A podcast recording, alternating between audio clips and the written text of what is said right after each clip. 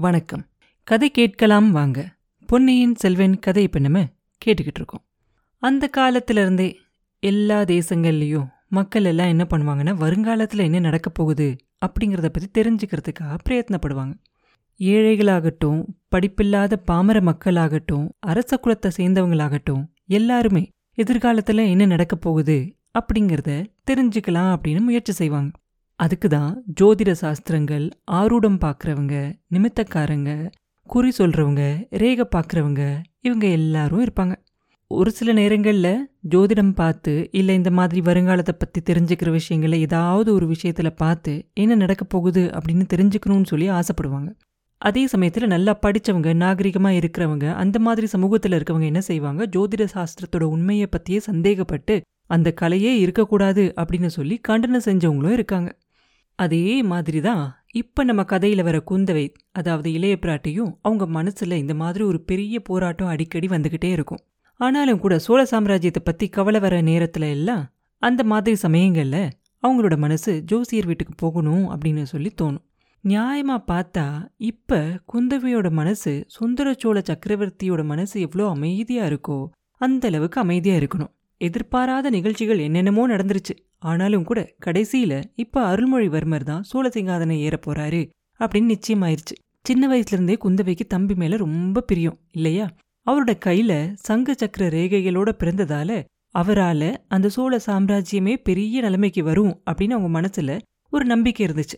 காவிரி வெள்ளத்துல தவறி விழுந்தவன தெய்வம் மாதிரி ஒரு பெண் ஒருத்தி வந்து காப்பாத்தின நிகழ்ச்சியும் அது மாதிரி இன்னும் அதுக்கப்புறமா நடந்த நிறைய சம்பவங்களும் அவங்களோட நம்பிக்கையை இன்னும் அதிகமாக்குச்சு.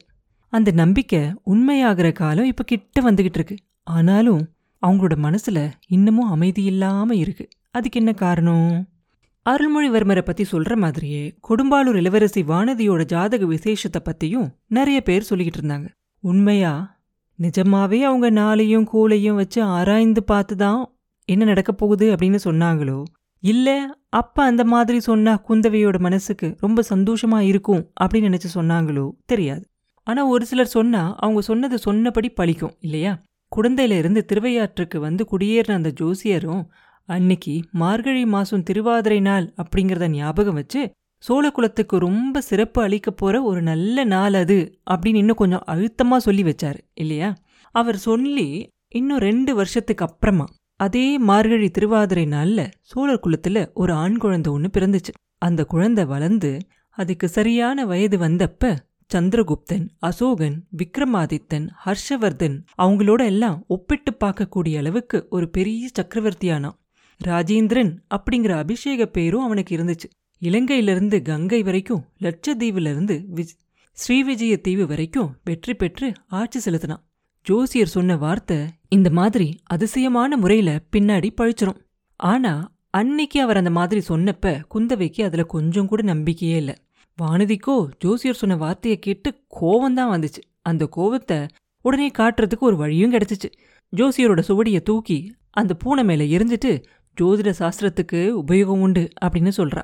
அதை கேட்ட ஜோசிய திரும்பி பார்த்து என்ன நடந்திருக்கு? அப்படிங்கறத தெரிஞ்சுக்கிட்டு சொல்லுவாரு இளவரசி வல்லவனுக்கு புல்லும் ஆயுதம் அப்படின்னு சொல்லுவாங்க.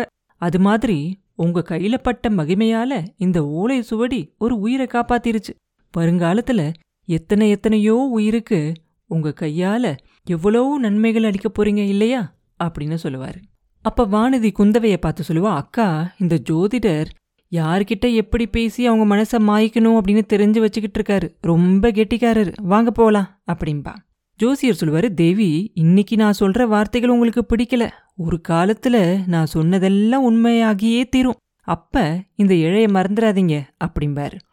அவர் அப்படி சொல்லிக்கிட்டு இருக்கும்போது குந்தவை நடுவில் சொல்லுவாங்க ஐயா இந்த பெண்ணுக்கு உங்களோட வார்த்தை பிடிக்காம இல்லை. கேட்க கேட்க இவ மனசுக்குள்ள சந்தோஷமா இருக்கு ஆனா யோசனை இல்லாம ஏதோ ஒரு சபதம் செஞ்சிட்டோமே அப்படின்னு ஆத்திரப்படுறா. அந்த ஆத்திரத்தை உங்க ஓலை சுவடி மேல காட்டிட்டா. அதை நீங்க பெருசா நினைச்சுக்காதீங்க அப்படிம்பாங்க. அப்போ ஜோசியர் சொல்லுவாரு நல்லவங்களுக்கு கோபம் வரும்போது அது நல்ல பயனை தான் அளிக்கும் உங்களை நல்ல வார்த்தை சொல்லி கூப்பிட்டேன் கிளி பிழைச்சிருச்சு இல்லையா? அப்படிம்பாரு. அதுக்கப்புறம் குந்தவை ஜோசியர்கிட்ட இன்னும் கொஞ்ச நேரம் பேசிக்கிட்டு இருப்பாங்க. முக்கியமா அருள்மொழிவர்மருக்கு கல்யாணம் எப்ப நடக்கும் அப்படின்னு கேட்பாங்க. அதை பத்தி அவங்க கவலைப்படுறதுக்கும் ஒரு காரணம் இருந்துச்சு. ஏன்னா அவங்க அங்கே வந்திருக்கிறதுக்கு முத நாள் சேனாதிபதி பூதி விக்ரமகேசரி இளைய பிராட்டிக்கிட்ட வந்து தாயே நான் கொடும்பாலூர் போறேன். என் தம்பி மக வாணிதியையும் கூட்டிகிட்டு போகலாம் இல்லையா? அப்படின்னு கேட்டிருப்பார். குந்தவைக்கு ஒரே ஆச்சரியமாயிரும். மாமா இது என்ன அவசரம்? பட்டாபிஷேகத்துக்கு இல்லாமலா போறீங்க? அப்படின்னு கேட்பாங்க. அதுக்கு அவர் சொல்லுவாரு தாயே பட்டாபிஷேகத்தப்ப வந்துடுறேன். அது வரைக்கும் இங்கேயே நான் காத்துக்கிட்டு இருக்கணும். நான் வரும்போது பெரிய சைனியத்தோட வந்தேன் இல்லையா? அந்த கடவுளோட அனுகிரகத்தால எல்லாம் நல்லபடியா முடிஞ்சிருச்சு. சக்கரவர்த்தியோட பையனே முடிசூட்டிக்கிறதுக்கு ஒத்துக்கிட்டாரு. அத எல்லா சிற்றரசர்களும் ஒத்துக்கிட்டாங்க. அதனால இந்த பெரிய சைனியத்தை இங்க வச்சிருக்க வேண்டிய அவசியம் இல்லை. இவ்வளோ பேருக்கும் சாப்பாடு கொடுத்து நிர்வாகம் பண்றதுக்கு தஞ்சாவூர் நகரத்தை சேர்ந்தவங்க எல்லாம் ரொம்ப சிரமப்பட்டுக்கிட்டு இருக்காங்க. அதனால என் சைனியத்தை கூட்டிக்கிட்டு போய் அங்கங்க பிரிச்சு விட்டுட்டு வர வேண்டிய அவசியம் வந்திருக்கு அப்படிம்பாரு. அப்ப குந்தவை சொல்லுவாங்க அப்படியே செய்யுங்க ஆனா என் தோழி வானதி எதுக்காக கூட்டிட்டு போகணும்? அப்படின்னு கேட்பாங்க. அதுக்கு அவர் சொல்லுவாரு தேவி அதுக்கு ஒரு காரணம் இருக்கு. நேத்திக்கு சிற்றரசர்களான நாங்கள் எல்லாரும் கூடி யோசிச்சு ஒரு முடிவுக்கு வந்திருக்கோம். உங்க பாட்டனார் அரிஞ்சிய தேவரோட அப்பாவான பராந்தக சக்கரவர்த்தி ஆறு பெண்களை கல்யாணம் பண்ணிக்கிட்டாரு. என்னோட குலத்திலிருந்தும் மிலாடுடையார் குலத்திலிருந்தும் பழுவேட்டரையர் மழவரையர் சம்புவரையர் குலங்கள்ல இருந்தும் ஒவ்வொரு பெண்ணை கல்யாணம் பண்ணிக்கிட்டார். அதனால அவரோட காலத்துல சிற்றரசர்களுக்கு நடுவுல சண்டை எதுவும் இல்லாம இருந்துச்சு. உங்க தாத்தா அரிஞ்சியரும் அந்த மாதிரியே நிறைய சிற்றரசர்களோட பெண்களை கல்யாணம் பண்ணிக்கிட்டார். அந்த மாதிரி வைதும்பராயர் குலத்திலிருந்து உங்க பாட்டியை கல்யாணம் பண்ணிக்கிட்டார். ஆனா உங்க அப்பா இந்த வழக்கத்துக்கு மாறா உங்க அம்மாவான மலையமான் மகளை மட்டும் கல்யாணம் பண்ணிக்கிட்டார். அதனால சிற்றரசர்களுக்குள்ள பொறாமையும் சண்டையும் வந்துருச்சு. இனி இந்த சோழ சாம்ராஜ்யத்தோட சக்கரவர்த்தியை முடிசூட்டிக்க போறவங்க பராந்தக சக்கரவர்த்திய மாதிரியும் அறிஞ்சியர மாதிரியும் நிறைய சிற்றரசர் குலத்திலிருந்து பெண் எடுத்து கல்யாணம் பண்ணிக்கணும் அப்படின்னு சொல்லி நாங்க எல்லாரும் ஒரே மனசா நேற்று முடிவு பண்ணியிருக்கோம். பொன்னியின் செல்வர் முடிசூட்டு விழா நடந்து முடிஞ்சதுக்கு அப்புறமா அவரை பார்த்து இதை பத்தி பேசலாம் அப்படின்னு முடிவு பண்ணியிருக்கோம். வானதியை ஏன் ஊருக்கு கூட்டிகிட்டு போக விரும்புறேன் அப்படிங்கிறது உங்களுக்கு இந்நேரம் புரிஞ்சிருக்கும். அவளை இங்கேயே நான் விட்டுட்டு போனா நான் எல்லாரும் சேர்ந்து எடுத்த முடிவுக்கு விரோதமா நடந்துக்கிறேன் அப்படின்னு மத்தவங்க நினைக்கலாம் இல்லையா? அப்படின்னு சொல்லுவார். வேளார் இப்படி சொன்ன உடனே இதை கேட்ட குந்தவையோட மனசுல ரொம்ப கோவம் வரும். ஆனா அதை வெளியே காட்டிக்க மாட்டாங்க. காட்டிக்காம சொல்லுவாங்க சேனாதிபதி அப்பாவும் அம்மாவும் இல்லாத உங்கள் தம்பி பொண்ணுக்கு நான் தான் இனிமேல் அப்பா அம்மாவா இருக்கணும் அப்படின்னு நீங்க முன்னாடி ஒரு தடவை என்கிட்ட கேட்டுக்கிட்டீங்க இல்லையா? அதை மறந்துட்டீங்களா? வானதிய கொடும்பாலூருக்கு அனுப்ப முடியாது. அவளை விட்டு ஒரு நிமிஷம் கூட என்னால பிரிஞ்சிருக்க முடியாது. நான் வேணும்னா வானதியை கூட்டிக்கிட்டு பழையாறைக்கு போயிடுறேன் முடிச்சிட்டு விழாவுக்கு கூட வராம அங்கேயே இருந்துடுறோம் கல்யாணத்தை பத்தின பேச்சே இப்ப வேண்டாம். பட்டாபிஷேகம் ஆனதுக்கு அப்புறமா சிற்றரசர்கள் விருப்பத்தை பொன்னியின் செல்வர்கிட்ட சொல்லுங்க. அதுக்கப்புறம் பாத்துக்கலாம் அப்படின்னு சொல்லுவாங்க. சேனாதிபதியும் அதை ஒத்துக்கிட்டு போயிடுவாரு குந்தவை ஜோசியர்கிட்ட வரதுக்கு அதுதான் ரொம்ப முக்கியமான காரணமா இருக்கும். அதனால தான் பொன்னியின் செல்வரோட கல்யாணத்தை பத்தி அவங்க அவ்வளோ கவலையோட ஜோசியர்கிட்ட கேட்பாங்க. குந்தவையோட மனசு இப்படி பொன்னியின் செல்வரோட கல்யாணத்தை பத்தி யோசிச்சுக்கிட்டு இருக்கும்போது வானதியோட ஞாபகம் வேற எங்கேயோ போயிரும். அந்த ஞாபகத்திலையும் ஒரு பறவையும் பூனையும் இருக்கும். ஒரு மரக்கிளையிலிருந்து தொங்கிக்கிட்டு இருந்த ஒரு பறவை கூட்ட அந்த காட்டு பூனை தாக்கி அதிலிருந்து அந்த பறவை குஞ்சுகளை சாப்பிடணும் அப்படின்னு முயற்சி செஞ்சுக்கிட்டு இருக்கும். தாய் பறவை அந்த கூட்டை சுத்தி சுத்தி வந்து அந்த பூனையை தடுக்க பார்த்துக்கிட்டு இருக்கும். வானதி அதை பார்த்து என்ன பண்றதுன்னு தெரியாம அலறுவா. நதியில நீந்திக்கிட்டு இருந்த இளைஞன் ஒருவன் ஓடி வந்து பார்த்துட்டு அதுக்கப்புறம் அவன் வேகமா போய் ஒரு யானை மேல ஏறி வருவான். பறவைகள் கூடனையும் அதுல இருந்த அந்த சின்ன குஞ்சுகளையும் அந்த காட்டு பூனையோட வாயிலிருந்து காப்பாத்துவான். அந்த இளைஞன் யானை பாகன் அப்படின்னு வானதி நினைச்சுக்கிட்டு இருந்தா. அதுக்கப்புறம் அந்த இளைஞன் தான் பொன்னியின் செல்வன் அப்படின்னு தெரிஞ்சுக்குவா.